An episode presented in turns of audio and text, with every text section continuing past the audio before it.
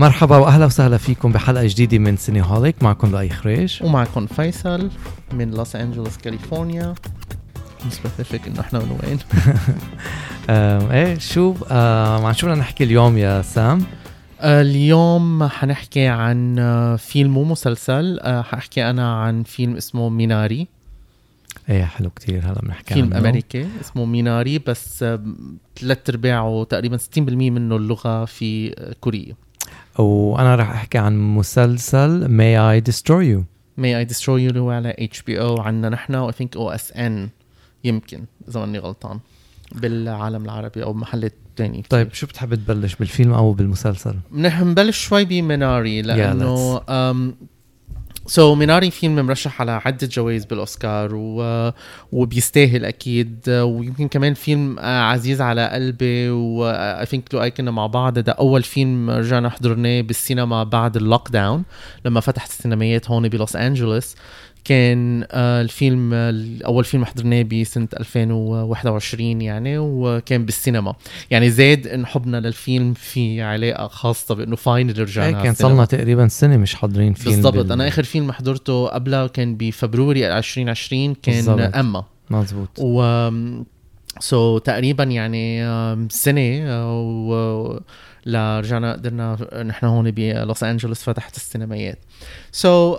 ميناري هو بيحكي عن عائلة كوريان فاميلي بتنقل، الأب بينقل العائلة من كاليفورنيا لأركنسا بالأيتيز بنص الثمانينات in the middle of nowhere. بياخد هيك أرض صغيرة لأنه عنده عطول حلم أنه يعمل مشروع زراعي ويصير يصدر منتجات، خاصة المنتجات الخضرة المعمولة اللي بتستهلك كتير بالأكل الكوري، بالمطبخ الكوري. وبينقلوا على أركنسا واللي هي ولاية بالوسط تبع أمريكا بالجنوب، قريبة من تكساس وما فيها أقليات كتير، قليل جدا ما يكون فيها أقليات يعني تقريبا. يعني هي بشكل عام البوبوليشن تاع عدد السكان بالولايات كتير قليل بشكل عام، وما فيها مدن كبيرة، كلها هيك مدن صغيرة أو ضياع، وكلها مناطق زراعية بالضبط. وكمان هي العائلة بتتكون من الزوج وزوجته وولدين صغار، والطفل الصغير عنده مشاكل بالصحة بالقلب. وبترجع كمان بتنضاف للعائلة أم الجدة اللي هي بتكون أم الزوجة يعني. والفيلم بيتمحور حول انه تأقلمهم بالحياة هاي الجديدة. وقصة كتير يعني قديه هن من عائلة امريكية، بس قصة كتير امريكية لانه امريكا هي عبارة عن مجموعة اقليات وجايين من كل انحاء العالم. وكمان وبالسقف الامريكية في هيدي الفكرة انه انت بتنقل على ارض جديدة وبتبلش من الصفر من اول وجديد.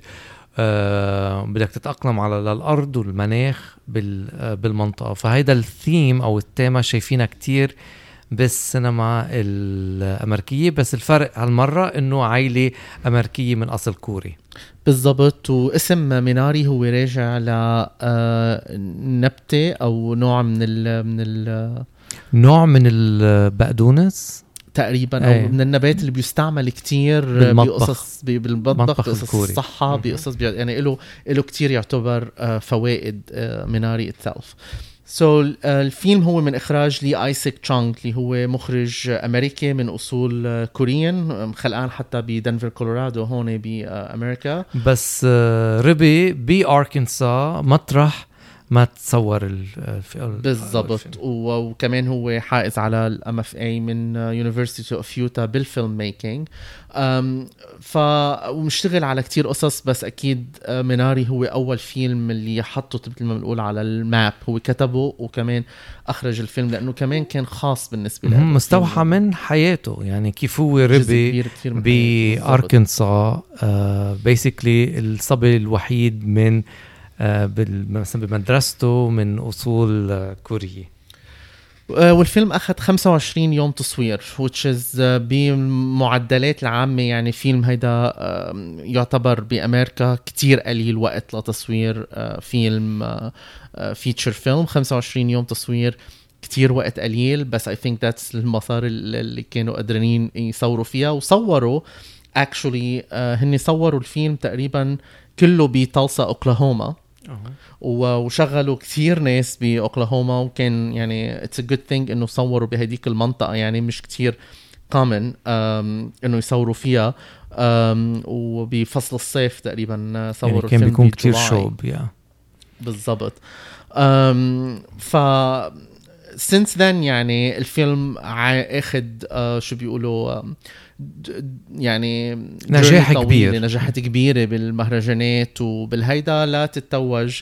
القصة هي كتير بسيطة, قصة كتير بسيطة بس كتير مؤثرة. هلا قبل ما نحكي عن what we really do think about the film على الصعيد الشخصي, كمان بدي أحكي إنه الفيلم كمان كان تحت الأمبريلا تاعت A24, شركة الإنتاج اللي هي عادة تشتغل كتير منيح على إنه كيف تسوق الأفلام تاعتها, وسوقت الفيلم بطريقة كتير حلوة.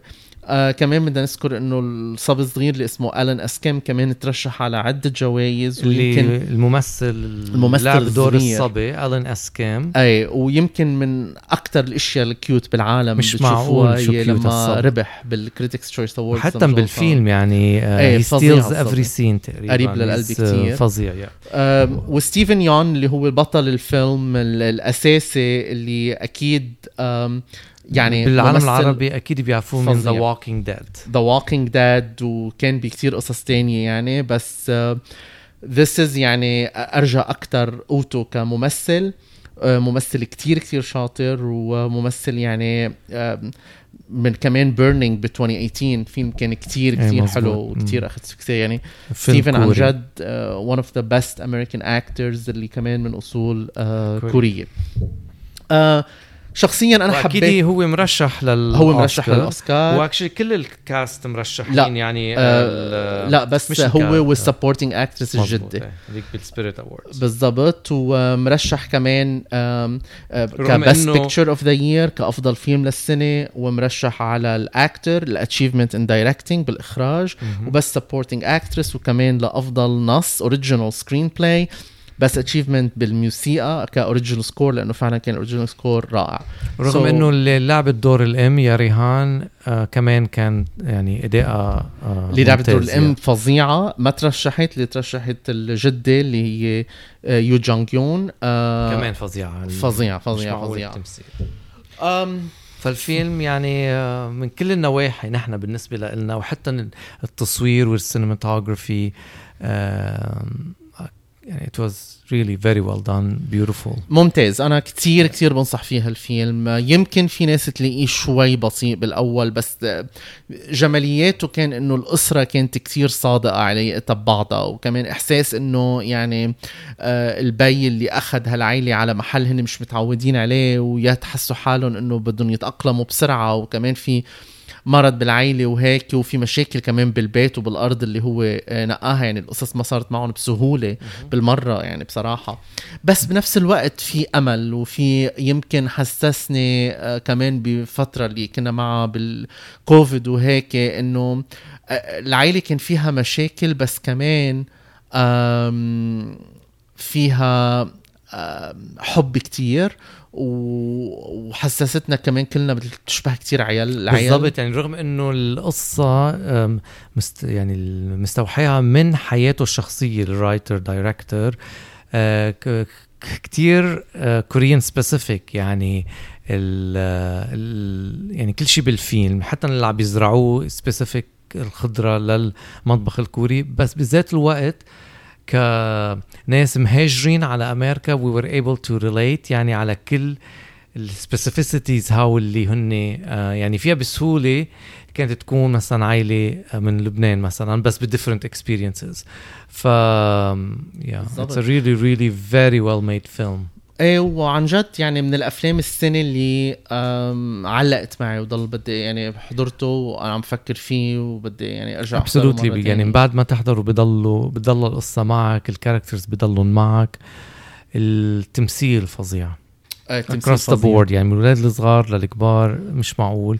وانا كتير عجبتني الصوره كمان, السينماتوغرافي كانت كتير حلو, وعن جد يعني knowing انه الفيلم تصور ب25 يوم, يعني مثلا بشكل عام الافلام الصغيره يعني بتتراوح تصويرها بين 25-23 يوم ل 30 يوم, بس عاده افلام بهالحجم كمان usually حوالي 30-35 يوم اللي هو بيكون اكثر راحه. ولما نقول 25 يوم يعني نحن هون عندنا بامريكا يعني هيدا 6 أسابيع تصوير, مش انه يعني 25 يوم ورا بعض, لانه بنصور 5 و4 أيام بس بالاسبوع, ما بنصور 7 أيام بالاسبوع.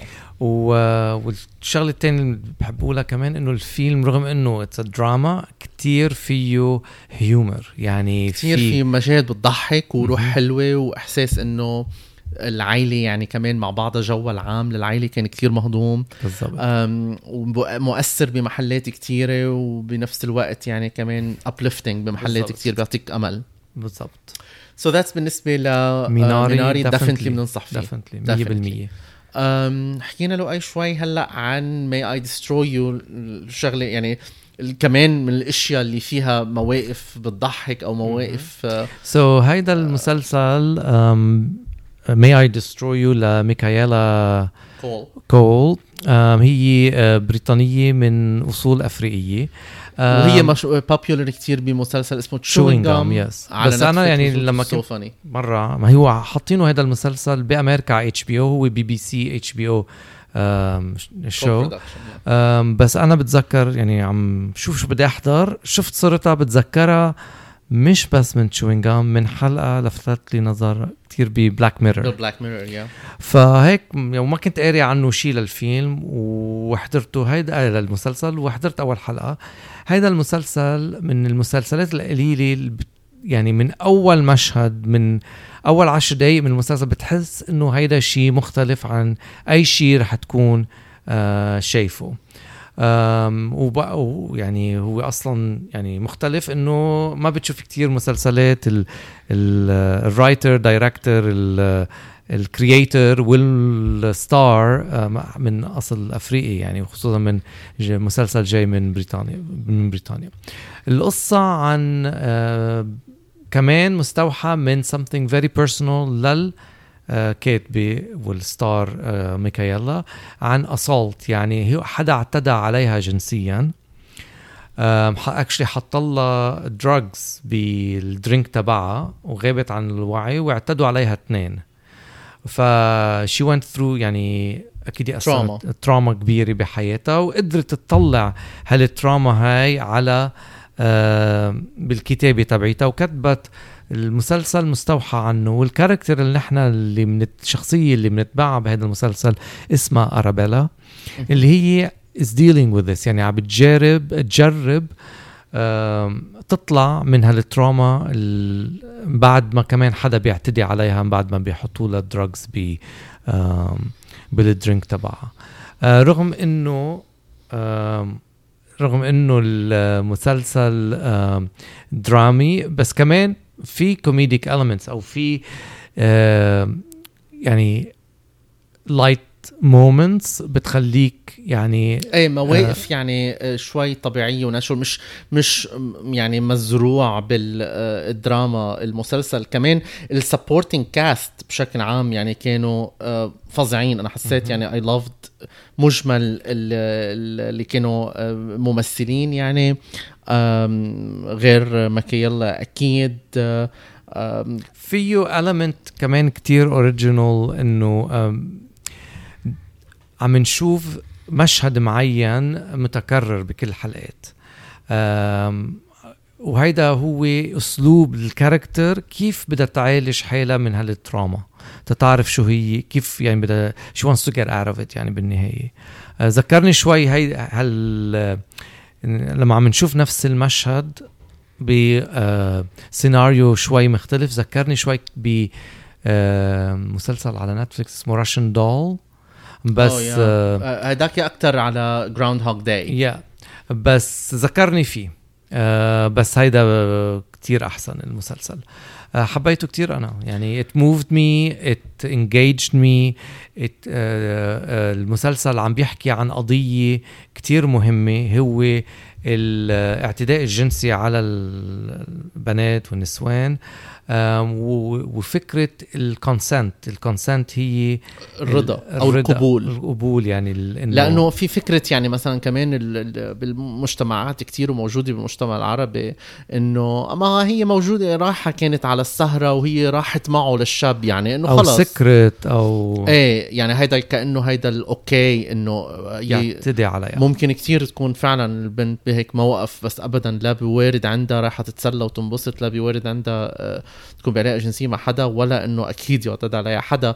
وكمان إكزامبل كتير كبير مثل سعد المجرد بالمغرب مثلا إنه صايرة كتير هيدي وصارت هيك الحالة وصار الدفاع عنه إنه لا ما هي طلعت معه على الأوضة أو ما هي كانت كمان مدري شو سكراني يعني ما هي already قالت لا ورفضت وما بدها العلاقة الجنسية. لما هيدا الشيء يصير بقوة هيدا اغتصاب بغض النظر على كيف وصلت لهالمرحلة. ممكن تكون زوجة مع زوجة والزوجة تقول إنه ما بدها سكس ويصير فيه forcing أو إجبار هيدا يعتبر اغتصاب لأنه حتى لو مزوجين.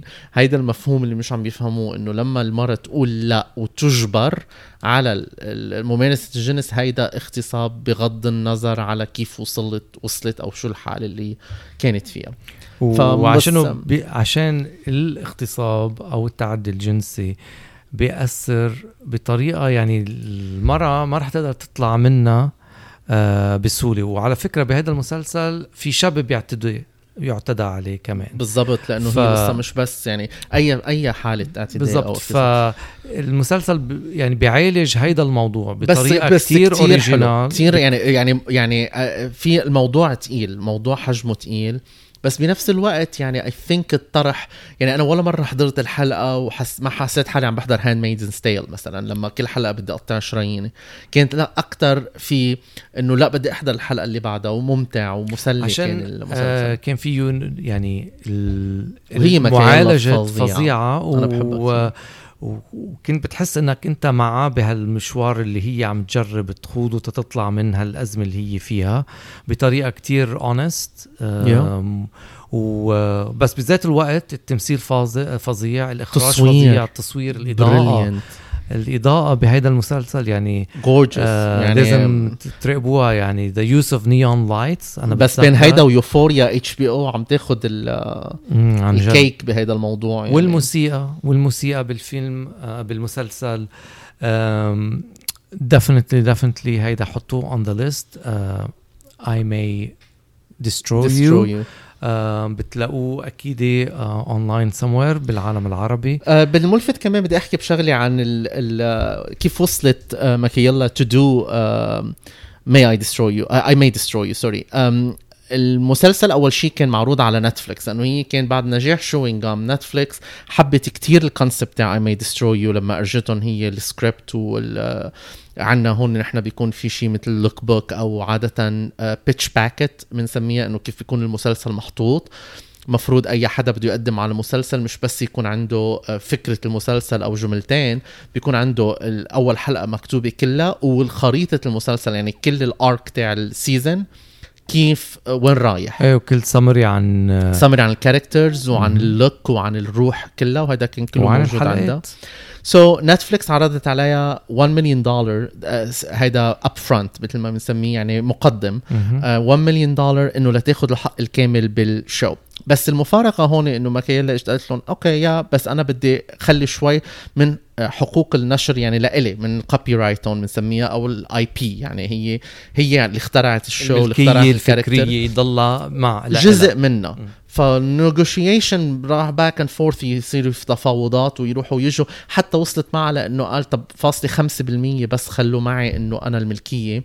نتفليكس ما بتتعامل بهالطريقه اكثر ماشي نتفليكس بفكره انه لما نحن نعمل اوريجينال سيريز وي اون ات يعني من اوله لاخره. فهي اكيد كمان جاي من بريتن بي بي سي وهيك ما بيشتغلوا بهالطريقه فرفضت الديل وتشز كانت تعتبر انه وقتها انه ديل كثير منيحه لحدا ريلاتيفلي هي هيدا مبتدئه لانه هذا تاني نجاح لها بمسلسل بعد ما كان مسلسل صغير هو Chewing Gum. فرفضت الديل وراحت بعدين على BBC. BBC luckily حبت كتير البروجكت وقبلت مع ميكيلا. بي بي سي اصلا هن البي بي سي دائما بيخلوا الملكيه الفكريه للكرييتيف كرييتيف كنترول اند رايتس كانت معها هي واللي جامب ذس از سمثينج ذا بي بي سي داز بالضبط, واللي خلاه شوي اعلى كواليتي كمان من البي بي سي ستاف بشكل عام هو وجود اتش بي او, لانه اتش بي او اجت على المسلسل صارت كو بروديوسر معه, وكمان كان مع معهم يعني انه بالحق الفكري يضل مع ميكيلا.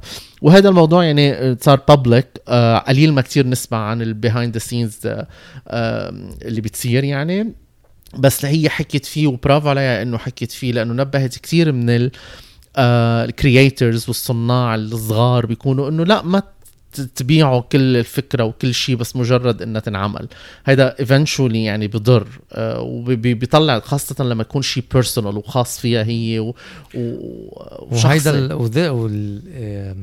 المعضل نتفليكس بتتبعه هو المعضل الموجود بالعالم العربي, يعني بالعالم العربي قليل تيكون اللي عم بيعمل المسلسل كاتبه هو عنده الملكية الفكرية, يعني أوقات كتير المحطات عم تشتري أو الشركة الإنتاج عم تشتري وهن بيصير لهم الملكية الفكرية وهن اللي عم بيبيعوه للمحطات. ايه ما في يعني من ما بيكون يستفيدوا قد ما فيهم يستفيدوا يعني. بالضبط, يعني إذا نبيع المسلسل 30 مرة أو مرة ما حتفرق كتير عند الكاتب بتاع المسلسل, وتشيز هيدا أكيد غلط, لأنه لازم يضل الملكية الفكرية موجودة بإيد صاحب الفكرة وصاحب القصة. فدفنتلي بننصح ب May I Destroy You. يعني اليوم اثنين بننصح فيهم 100% Minari. Don't miss them. They're very good. Yeah, I love Minari و I love May I Destroy You. فيلم ومسلسل كتير كتير حلوين, وبنفس الوقت يعني كمان ممكن ال subject matter يكون تقيل أو شيء, بس عن جد سلس وسهل الحضور وتمثيل رائع وتنفيذ فظيع وتنفيذ بجنن. So this is حلقتنا لليوم. Please إذا حبيتوا الحلقة أو عندكم أي comment أو تعليق اتركوا لنا message على وين ما بتسمعوا podcast, خاصة على iTunes, كمان على Cineholic Pod على تويتر. فيكم تبعتوا لنا أي سؤال أو أي تعليق, وكمان إذا بتحبوا في something specific إنه نشوفه أو مش منتبهين له قبل please يا ريت تخبرونا عنه. Yeah. We'll take a look. Until next week. يلا. شكرا كتير ونشوفكم الحلقة الجاية. Bye. Bye.